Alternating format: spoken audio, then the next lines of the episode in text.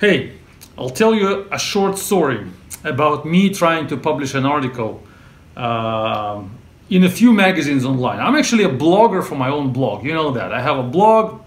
I write articles there. I'm trying to write every week. I published so far over 300 articles over the last four years. So I was doing that successfully. And just a few months ago, I decided to uh, go into some other magazines who also publish, you know, people who write stuff like bloggers. And I, uh, I found all these magazines online. I found their contact details, I, their editors. I wrote an article about uh, how I think programmers should deal with quality uh, and how that quality should be balanced with the speed of delivery. So it doesn't matter. You can read the article because I published it first on my blog and uh, where I put my all, all my arguments there so you can read the details. Uh, long story short, I took that article, I took that content, I rewrote it, I made a new article, and I sent it to one of the magazines, uh, InfoQ. It's quite popular magazine for software engineers, so I sent it there, and they ret returned back the answer. They, they told me that um, we're not going to publish that because what you're suggesting is uh, is not what the industry may accept. So your ideas are wrong. And I was surprised because, in my opinion, the job of the editors is not to decide what's right or wrong for the industry. I think their job is to decide whether the article is properly written, whether the article is properly is properly delivering the arguments, whether the arguments are structured correctly whether the article grammar is correct. I don't know. So the editors are not supposed to be the uh, the gatekeepers who are you know protecting the industry from people who have bad ideas, like me in that case. I don't think it's their job. I don't. I think this is not what the the magazine a serious magazine should do.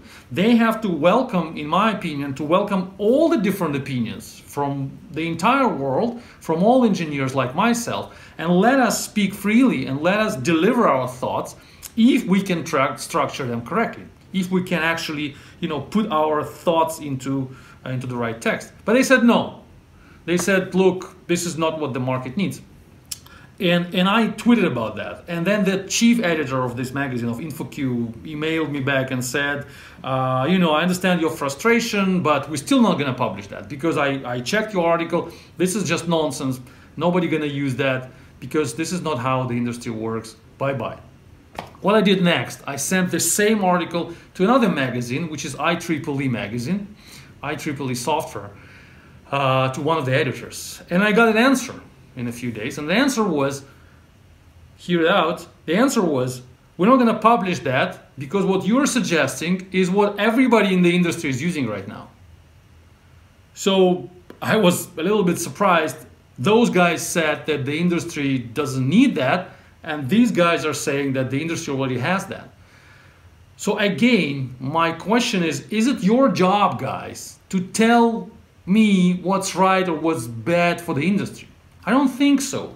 Your job is to be the editor. Your job is to verify the content is structured correctly, that it actually follows the guidelines of the magazine submission, that it actually has all the proper chapters and bullet points and footnotes and whatever. That's your job. You're editors. You're not the best engineers in this industry. So, and these two answers a perfect demonstration of that weird situation. Those guys are telling me that the industry doesn't need that. Those guys are telling me that the industry already has that. And then I sent it to another magazine, the communications of the ACM, uh, the blog part of it, and they just published it. And just published it, and it was one of the most uh, viewable article in the months, according to their statistics. And then I put it to a software conference, the same content, and my talk was the third most popular uh, speech in a conference of over uh, 1,200 people there, Java conference. So what does it tell us? It tells us that the industry actually is interested to hear my opinion. Actually, software engineers in the market actually need me to deliver my thoughts. But those editors who think that they're big shots and they have the, enough power to block the voice of somebody and let others speak according to their opinion, I think they're doing the wrong job. I think they're not uh, helping us, not helping the industry, but actually uh, harming the industry and, uh, and blocking people who have something to say. I'm not alone in that situation. I'm sure many of you who is listening that that uh, video, reading my article, you were at the same situation as well. So what's my conclusion? What can I do? First one is just run your blog. That's what I would, I've been doing for years. Just run your blog, post your content there, and you will, you know, you will get enough recognition, and nobody gonna judge what what you write. The second option, I think, is to just send them whatever you want to say and ignore their feedback. Obviously, these guys have no clue what they're talking about.